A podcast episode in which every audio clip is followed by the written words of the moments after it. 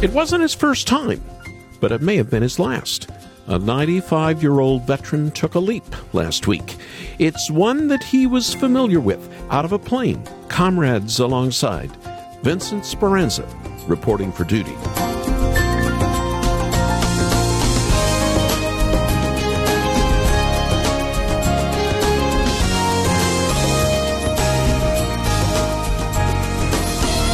It's like it was my very first time. Words from Vincent Speranza, first class World War II paratrooper. He was making the jump over Perris, not France, but California, just a stone's throw from our Haven offices. With the famed Army Golden Knights airborne team for a recruitment event, he didn't miss a beat. Up, then down. Just like 75 years ago in France. Normandy, that is. Anyone in attendance surely saw a more heartwarming sight than the grey parrots at the zoo in England, who were cursing at visitors last week. Those high flying foul mouths were grounded. Why look into heaven just as Jesus went? He's coming back. Resurrection, ascension, sudden return. He left 2,000 years ago. When he comes back, he won't miss a beat. Welcome to Haven Today. I'm Charles Morris, sharing the great story that's all about Jesus, and we're in a series called The Chosen. There's so much that divides us these days. I don't have to tell you that. And I'm sad to say that this is often the case in churches as well. These are sad realities because Christ came to unite his church. Although receiving Jesus might lead to conflicts with the world, it's supposed to unite us to those in the church. That's something a Samaritan woman learned in a profound way. She's one of the characters that comes to life in the Chosen TV series, and her story communicates an urgent message to us today. Christ has broken down the barriers. In a moment, we'll look at this very special story found in the Gospel of John, and we'll hear a powerful moment portrayed in the new TV show. This week, I caught up with Dallas Jenkins, the creator of The Chosen and I asked him if he expected the TV show to be as popular as it has become. I know this may sound like a cop out answer, but I, I genuinely didn't have expectations for the show because all I was concentrating on was making that season one the best possible show it could be that honored God mm-hmm. and honored the scriptures. So the fact that the show has gotten to be as successful as it's gotten and, and has reached so many people uh, on one hand, I didn't expect that, but on the other hand, I didn't not expect it. I mean, I've gotten mm. used to the fact that God can do anything at this point. It's not my job to feed the five thousand; it's only to provide the loaves and fish. So I don't worry about um, how many how many uh, people are, are watching or not. However, I will say that the biggest surprise has been the the lack of age restrictions on who loves the show. I didn't mm. expect kids to like it because it's a, as you've seen, it's a there's there's mm-hmm. complicated plot lines, and when you watch, especially like episode one, I think some of your listeners may think, "Well, wait a minute, I thought this was a Jesus show. Where's Jesus? He doesn't even show up until the end of episode one." I mean, there's complicated plot lines, and and it's like a real show. It's not just like here's a reenactment of of some Bible verses. Um, it's it's it's a real show. So I didn't expect kids to love it, um, even though it's it's not inappropriate or anything. But we've heard from parents of five year olds whose kids want to watch it every day. Uh, hmm. we've heard from parents of special needs children or special needs adults, even some severe, who just love the show. And I didn't expect that, but it's it's proven to me that when it comes to Jesus, when it comes to the stories of the Gospels, uh, God will remove the scales from people's eyes, and He will remove those barriers and those hurdles. And uh, hearing people say that that they just feel like the Scriptures are coming alive, uh, including teenagers and, and even young young children, mm-hmm. that's probably been the biggest surprise for me. I'm glad to have the time that I had earlier this week with Dallas Jenkins. I'm even more appreciative of his heart to point millions to Jesus. After the program, I want to give you an opportunity to get the entire eight episode season of The Chosen on DVD for your gift to support Haven today. With over six and a half hours of viewing, I know you and those around you will not only enjoy the series, but will be pleasantly surprised to better understand how the people Jesus called to himself were just like you and me, and your heart will soar with gratitude that Jesus called you his own. Call us after the program, and the number is 800 654 2836. 800 65 Haven. Or better yet, go visit our website and watch some of the clips from this show that we have for you, and then make your gift and ask for the DVD collection. You just need to head over after the program to haventoday.org. Haventoday.org. And now let's open with a group we haven't had on in a little while on the program. We open this Haven Today with Big Daddy Weave. If I told you my story, you would hear hope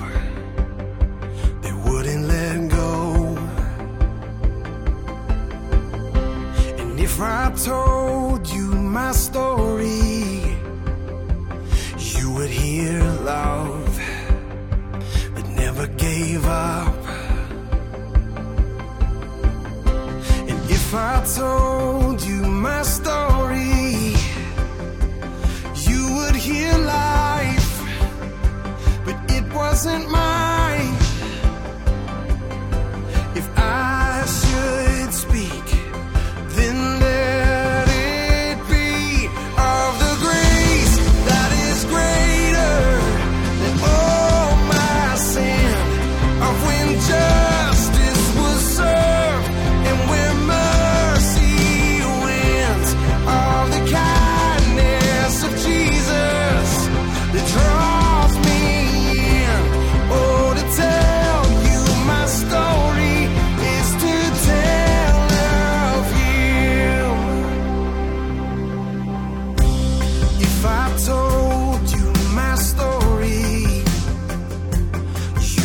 hear a victory.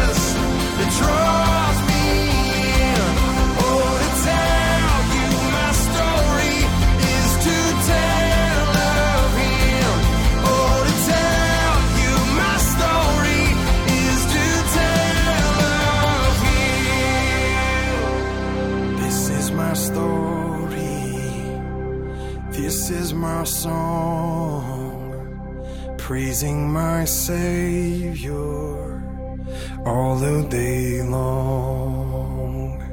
This is Haven Today, and I'm Charles Morris, a program called The Chosen. And we opened with Big Daddy Weave and their song, My Story. In the Gospel of John, chapter 4, we find Jesus traveling north through the region of Judea to Galilee, and this meant he was passing through Samaria. To Jews, Samaritans were little more than apostates, people who had rejected the line of David and mixed their worship with pagan practices. Traveling through their region was sometimes a necessary evil. But here, Jesus stopped to refresh himself with a drink of water. It's high noon. It's hot. He's been walking all day. And it's at that moment that the TV show The Chosen really brings this scene alive. Would you give me a drink?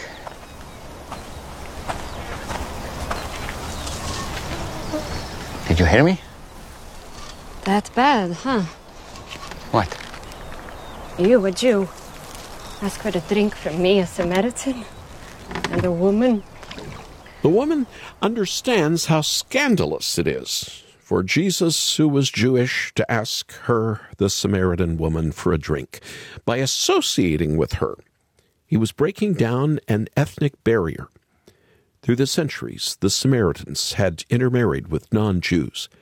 To Judeans, the Samaritans were, I'll use the word, half breeds, worse than even Gentiles.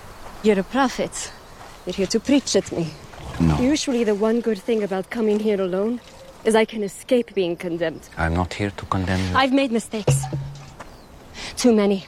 But it's men like you who have made it impossible for me to do anything about it. How? Our ancestors worshipped on this mountain. But you Jews insist Jerusalem is the only place for true worship. They say that because the temple is there. Exactly where we're not allowed. I'm here to break those barriers. And the time is coming when neither on this mountain nor in Jerusalem will you worship the Father. So, where am I supposed to go when I need God? I've never received anything from God, but I couldn't thank Him even if I did. Anywhere. God is spirit. And the time is coming and is now here that it won't matter where you worship, but only that you do it in spirit and truth. Heart and mind, that, that is the kind of worshiper he's looking for. It won't matter where you're from or what you've done. The entire scene where Jesus talks with this chosen woman, it's very revealing. Jesus was breaking down barriers. The priestly work of the temple was for the benefit of Jews only, or those who converted. But Jesus knew that was only temporary. God's purposes had always been to bless all the nations of the world through his chosen seed. That's what he promised to Abraham long before the nation of Israel even existed. The blessings of God's grace were always meant to extend to people of all backgrounds, languages, and ethnicities. Paul tells us in Ephesians 2 now in Christ Jesus, you who once were far away have been brought near by the blood of Christ. For he himself is our peace, who has made the two groups one and has destroyed the barrier, the dividing wall of hostility. There is also a second barrier that Jesus knocks down in this story. You hear it come up when the Samaritan pointed out that he shouldn't even be talking to a woman, much less a Samaritan woman. The Old Testament is filled with great women of faith, but in some ways, women were not able to enjoy the same degree of benefit for being Israelites as men. In Herod's temple, the temple that was constructed after the exile, there was a court designed to keep women from going any deeper. In an important sense, they had to enjoy the presence of God from far away. But in John 4, Jesus, in whom the fullness of God dwells, was unafraid to draw near to this Samaritan woman. A new era was dawning, the age of a new covenant. Paul tells us in Galatians that in this new community, men and women are equally co heirs with Christ, united in Him. The Samaritan woman had been mistreated and taken advantage of by men.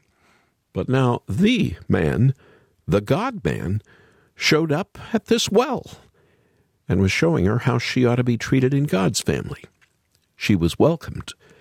But there's one final barrier that Jesus broke down that comes up in this story, and it is the greatest barrier of all the wall between God and man, the wall constructed by our sins. For he is the holy God, and our sins forever separate us. The woman at the well understood that. Her choices were stacked against her. She could never be accepted by such a God, or so she thought. For the one who stood before her was God Himself, and He had a different message. I have not revealed myself to the public as the Messiah. You are the first. It would be good if you believed me.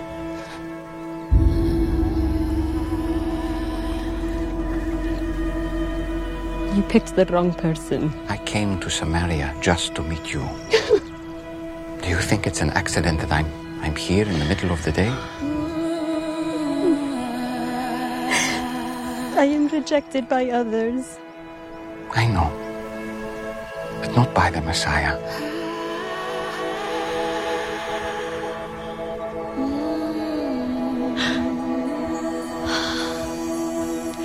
And you know these things because you are the Christ.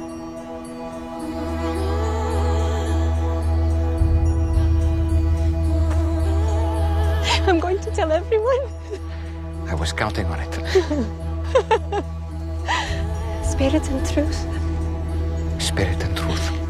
It won't be all about mountains or temples. Soon, just the heart. You promise. I promise. Told me everything I've done. Oh, he must be the Christ.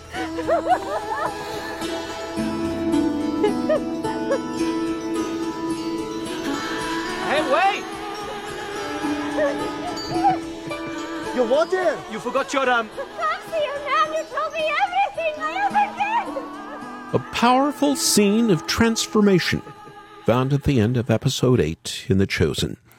This woman was filled with fear and distrust at the beginning of her conversation with Jesus.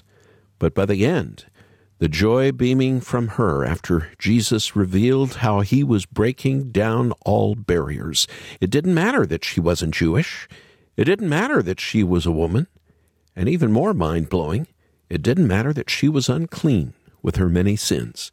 Jesus was offering to her clean, living water that would transform not only her heart, but spring out of her for all to see.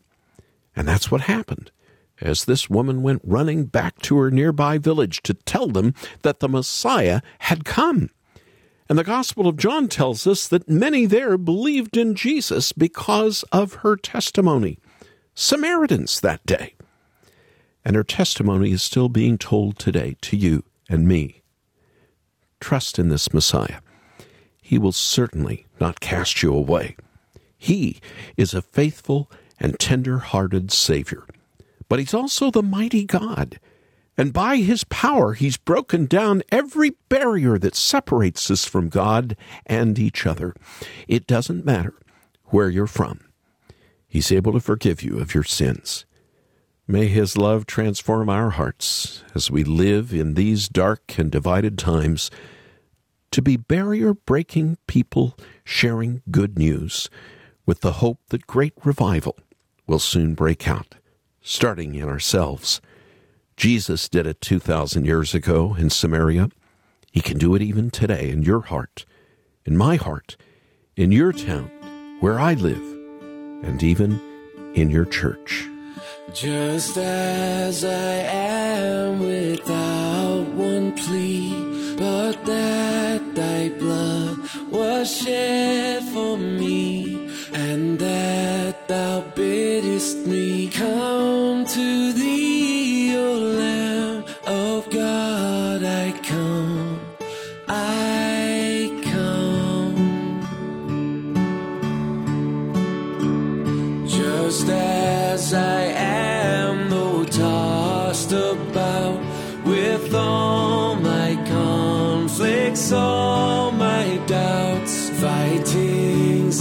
fears within, without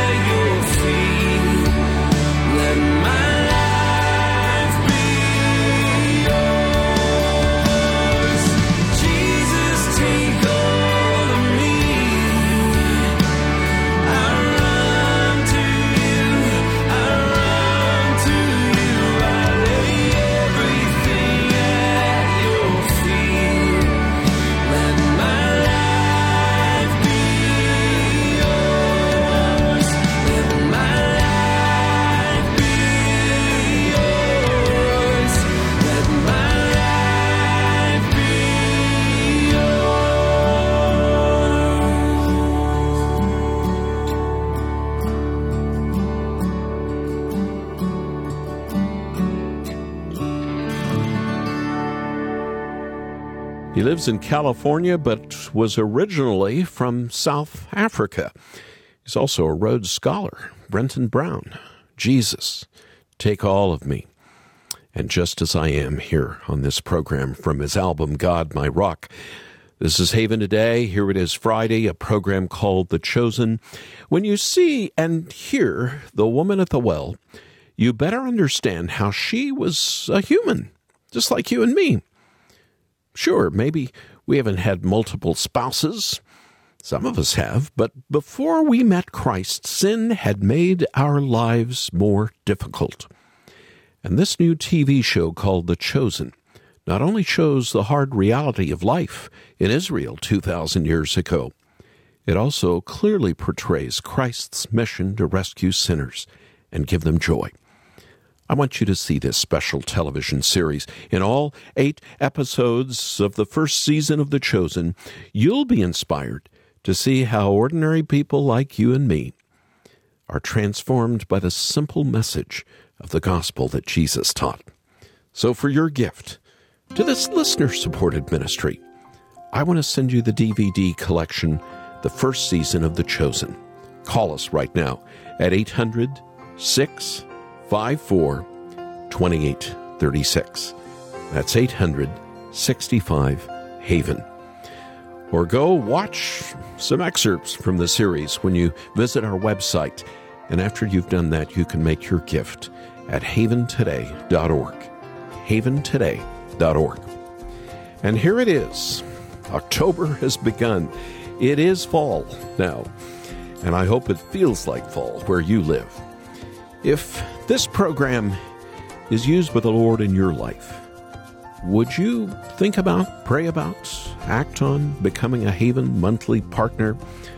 This is someone who agrees to pray regularly and give automatically monthly to keep sharing the story that's all about Jesus. Ask about it when you call us or read about it when you go online at our website. I'm Charles Morris. Thank you so much for joining me today. Won't you come back again next week when again together we'll be sharing the great story? It's all about Jesus here on Haven today.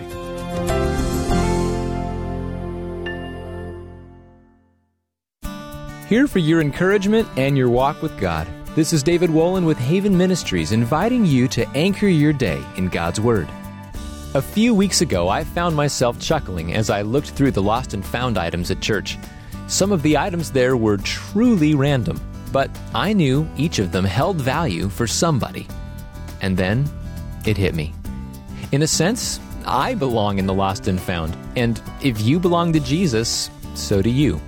Being lost and found is now part of our identities, and in the parable of the lost sheep, we see Jesus delighting in our lost and found status. Rejoice with me, he says, I have found my lost sheep. I tell you that in the same way there will be more rejoicing in heaven over one sinner who repents than over 99 righteous persons who do not need to repent. You can get Anchor Devotional in print at getanchor.com. That's getanchor.com.